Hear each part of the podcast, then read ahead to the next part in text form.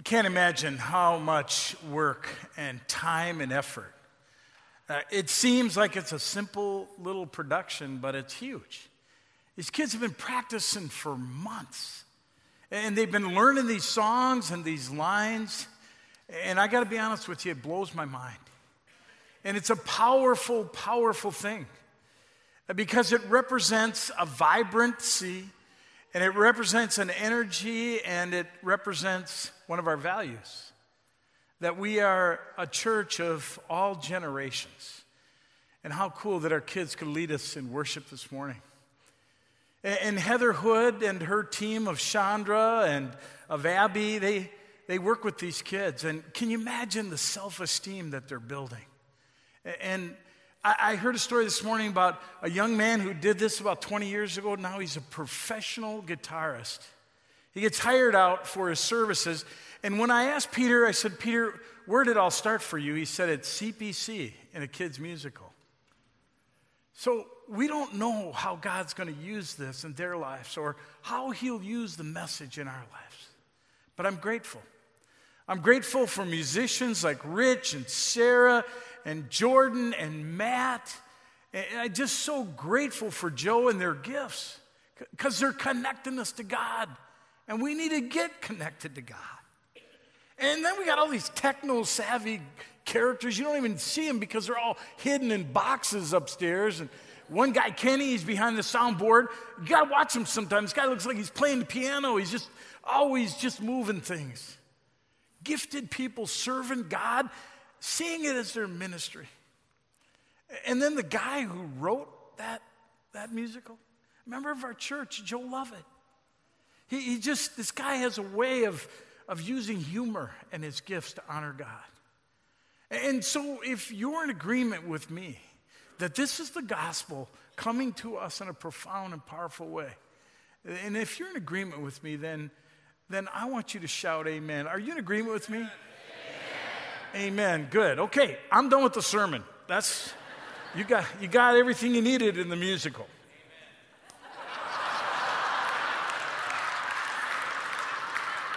Hey, Ross, Ross, he's down here. I know this guy in the green shirt. Grab him. oh, you're going to get it later, pal. I never forget and I always get even recently received a, a, funny email from a friend of mine, and uh, I got just a big kick out of it. It's about a slight misunderstanding and miscommunication. And uh, a Minneapolis couple from here, our hometown, decided to get away on a cold, icy, brutal January time, and so they decided to go back to their favorite hotel in Florida. They'd been there 25 years earlier for their honeymoon. and, and so they called and got reservations, and it was an old place. And uh, because of their hectic schedules, the husband had to leave on Thursday, and then the wife was going to fly on Friday down to Florida. So he leaves Minneapolis, he gets there, and, and um, he checks into the hotel, and he discovers that this antiquated old hotel has now, it's, it's moving into the 20th century. It's got computers in the room and it's got web access. And so he fires off an email to his wife, but there's one problem. He leaves just one letter out of the address of her email. So he sends off this email to somebody else. Meanwhile, somewhere in Houston, a widow has just returned home from her husband's funeral and She's expecting comforting messages from relatives and friends. She checks her email, and uh, after reading the first line, she screams out loud and she faints. Her son comes running into the office and looks at the computer screen, and he reads this To my loving wife, subject, I've arrived and I know you're surprised to hear that. they have computers here now. and you're allowed to send emails to loved ones. I just arrived and check in, and I see that everything has been prepared for your arrival. tomorrow. Looking forward to seeing you then, dear. Hope your journey is as uneventful as mine was. P.S. It sure is hot down here.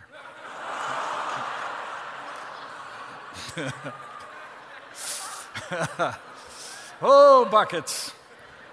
Just a little misunderstanding. Just a middle, little um, misunderstood message. But what I want to tell you is that today's passage and this musical is there's nothing to misunderstand, there's no miscommunication. Because the message is very clear. And it's a message that Jesus wants each of us this morning to understand.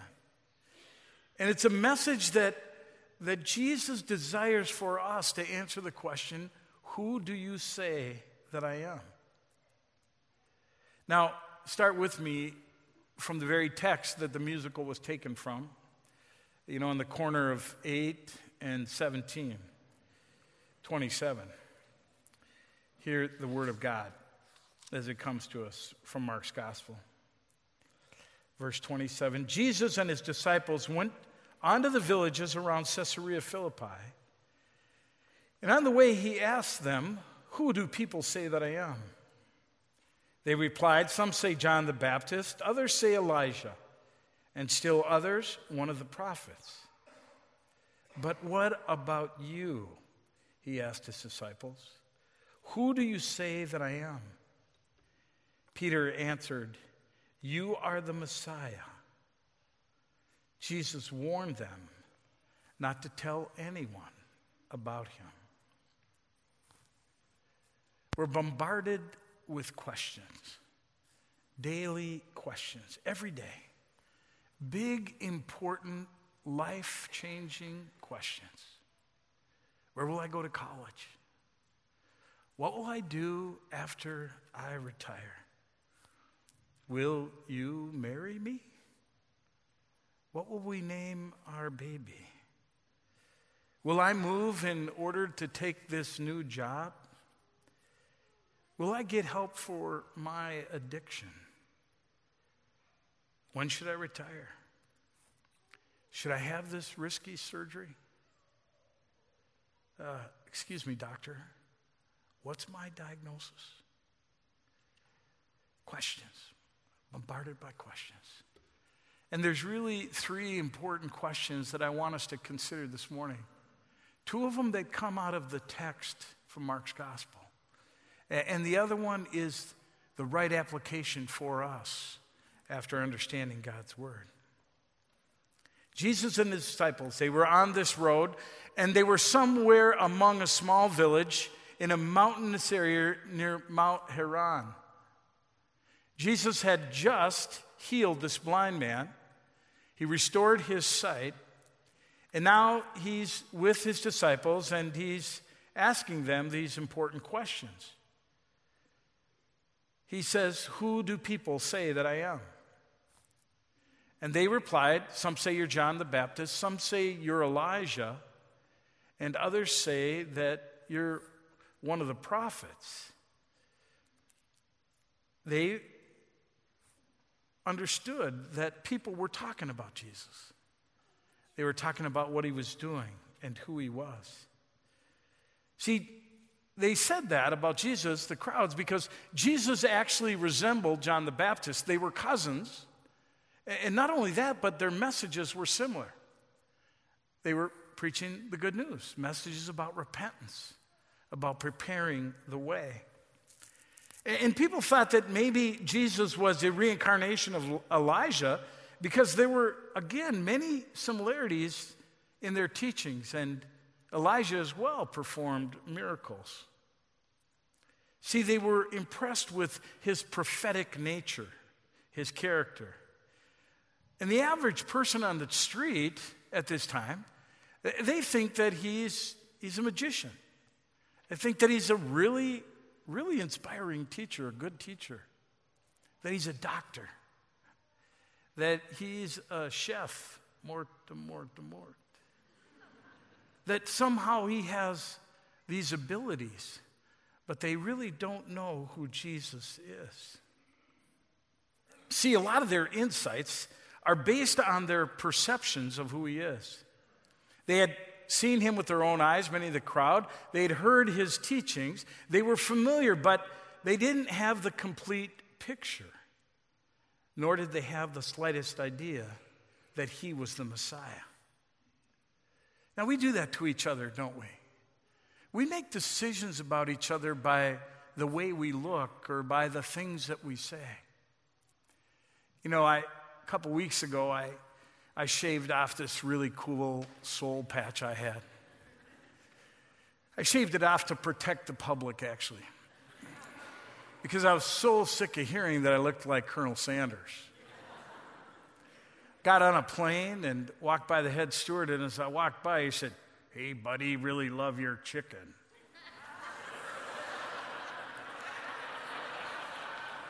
I turned around and Jody grabbed my arm. Come. I got so tired of that. But, but we, make, we make decisions about people by how they look. We really do. I, I took that collar off as quick as I could after the, the, the musical because I don't want people to have expectations about me. See, because they, they think if you're a pastor, really, you're really absolutely no fun. I, I think I'm a pretty fun guy. But we make decisions about people, we make judgments about their character and who they are, but we don't know their whole story. We don't know everything about them. And that's what's happening to Jesus at this time. Now, Jesus gets really, really personal. And he goes beyond the public opinion of what others are saying about him, and he goes straight to his best friends, to his 12 disciples. And he said, What about you? Who do you say that I am? Now, this conversation is recorded in two other gospels. We, we have three gospels together Matthew, Mark, and Luke, and they're called the synoptic gospels. And the reason why is that there are synoptic similarities in each of the gospels. And so I'm, i want us to look just briefly at Matthew's gospel and the response of what Peter says. This takes place in, in Matthew 16, verse 16. Jesus says, Who do you say that I am? And Peter answered, You are the Christ. You're the Son of the living God. And Jesus, he assures Peter that he's correct. And then in verse 17, he said, Blessed are you, Simon, son of Jonah, for this was revealed to you not by man, but my Father in heaven. God Himself reveals to Peter the full identity of Jesus, yet Peter still doesn't comprehend it. Peter knew that Jesus was the given name as, as the son of Mary and Joseph, it was his given name. And Christ, as we heard from the musical, meant anointed one. Now, this meant that the disciples believed or had hoped to believe that Jesus was the one that Israel had been waiting for since the time of David. This superhuman leader who would overthrow all of Israel's enemies. That's what they were hoping for. But they were hoping for a king, a mighty, powerful king to do that. And so they're putting, staking their claim that Jesus is the one who's going to overthrow all of the oppressors. Now we know Peter's confession is strong at this moment of who Jesus is, and yet the irony is, is about six months later in a garden around some Roman soldiers, Peter says, I don't know who he is. Never met the guy. And three times the rooster crows. Now, the third and obvious question is this question. This is a question for us. The question is posed to each of us this morning Who do you say that Jesus is? Who do you say, Peter, that Jesus is? Who do you say, Mary, that Jesus is? Tim, who is Jesus for you? Sammy, who do you say that Jesus is? See, we had examples again in the musical. And we heard that he was nothing but a great teacher, an amazing doctor, a magician, a chef, a king, a counselor, somebody we pray to who answers our prayers with gifts like Santa Claus. we create our own images of Jesus. We shape him into our worldview. Some of us think he's uh, the big bail bondsman in the sky. That every time we get into trouble, somehow he's going to bail us out. See, we're trying to fit Jesus into how we think and how we want him to be. In his classic book, Mere Christianity, C.S. Lewis is wrestling with this idea the idea of Jesus being who he said he was, the Son of God. Now, this is a long quote, but I want you to hang with me in it as I read it, and then we'll unpack it a little bit afterwards. C.S. Lewis writes I'm trying here to prevent anyone saying the really foolish thing that people say about Jesus. I'm ready to accept Jesus as a great moral teacher, but I don't accept his claim to be God. That's the one thing that we must not say. A man who was merely a man and said the sort of things that Jesus said would not be a great moral teacher. He would either be a lunatic on the level with a man who says that he's a poached egg, or else he would be the devil of hell. You must make your choice. Either this man was and is the Son of God, or else he's a madman, or else something else, something worse.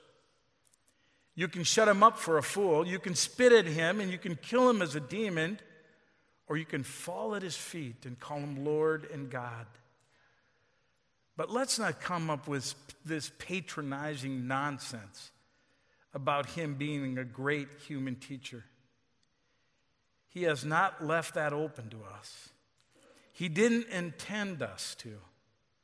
And now it seems obvious to me, said C.S. Lewis, that he was neither a lunatic nor a fiend. And consequently, however strange or terrifying or unlikely it may seem, I have to accept the view that he was the Son of God. This very intelligent author and writer, philosopher. He says that he was more than just a good moral teacher, that he was either a lunatic, he was either a liar, or he truly was who he said he was, the Son of God. Right after this profound proclamation of Peter, Jesus begins to change the whole story. The mood changes and the direction of his ministry changes. This is considered the hinge passage where Jesus now starts talking about the sacrificial lamb. He starts talking about the suffering Messiah. The text in Mark says that he began to teach them about the Son of Man and how he must suffer many things and be rejected. And he starts talking about his saving work on the cross and that he would be killed and on the third day he'd be raised to life. The story begins to change radically for Jesus and his disciples from this conversation on. Two weeks ago, I had the privilege of speaking at a, a weekend and um, I had to speak at a, on a Saturday night after people, 200 folks, had this big, huge honking dinner. I mean, that's the worst time to be speaking after people, and they're waiting for dessert, and really they'd like to go to bed or take a nap or something. And so I was commissioned with just trying to keep them awake. And, and I was talking about wanting to be like Jesus, and I was talking about an attitude of gratitude. And I felt the Holy Spirit in a powerful way in the room. And, and I was even surprised myself at some of the things that were coming out of my mouth. And after that evening, um, I'd heard a story about a woman who got up from her table in a full sweat, breathing really hard. And she left her husband and all the people at the table and she ran out of the room. And so I found her name and got her phone number and I texted her and I I said, Margaret, I'd really like to talk to you if possible. I'd love to know how you're doing and, and what went on. And so we got together the next morning because we were on this retreat. And it was amazing to hear her story. She talked about all the pain in her life, talked about a father who was abusive and alcoholic. She said, Rich, I could not explain. I'm a control person. I could not explain what was going on with me. I was hyperventilating. I was sweating. I was crying. I, would lost it, she said. And I can't understand why. I can't understand why. And, and I wanted so desperately to step into some kind of spiritual, religious discussion, but I kept listening. And what happened for her is she realized that it wasn't about her, that God had been with her the whole time, and that she had been receiving all the gratitude for herself. And it was so amazing. And she asked me, Rich, who is Jesus? And I got a chance to tell her. And even greater, we prayed together afterwards. Many of us need but can't answer the question Who is Jesus? Who is this man? Who is this one who's redeemed us? I am so grateful that Margaret and I had that conversation because I was able to tell her about the restoring nature of this loving God. I was able to tell her that she was rescued by his love on a cross. The apostle Paul says in Galatians 12, 2:20, he says, the life I now live is in the flesh. I live by faith in the Son of God who loves me and gave himself for me. He loves me and he gave himself for me. Margaret, he gave himself for you. Now, I can only speak for myself, but I, I want you to know something you already know. I am a sinner. I am a sinner saved by grace. Grace, grace alone. And that I have personally experienced. I've come to know the powerful, life changing love, the unmerited, undeserved, unconditional, real, forgiving love of Jesus Christ. I know that for myself. I know that He's the Son of God. I know that He's the Redeemer. And that's what I believe. Not because I get paid to believe it. I believe that He knows my name, that He's called me, that He walks with me through the challenges of life. And He does that. Why? Because I'm precious, because I'm loved. See, you are precious and you are loved. And he demonstrated his love for you and for me on a cross. And he gave us not only a victory over our brokenness, but a promise that we would be restored through the resurrection one day, that we would be healed forever. Totally sacrificially, he loves you. Now, at the end of the day, it really truly matters who you say Jesus is. But what really matters is an even more important question Who does Jesus say you are? You know what he says? He says, You're my child. He says, You're beloved. He says, I did it all for you. He said, I forgive your sins. He said, You're precious to me. And I love you. Amen. Let's pray.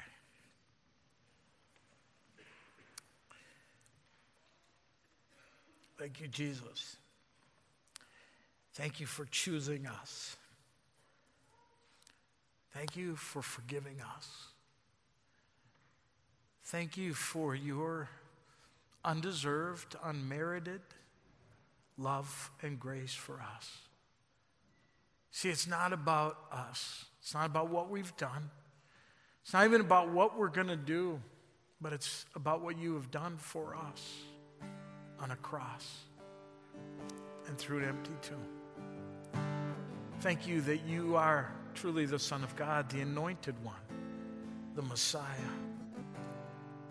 And thank you that you desire us to answer the question Who are you to us? Give us the courage to answer it because your love is so amazing.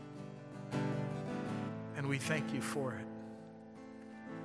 In your holy name I pray.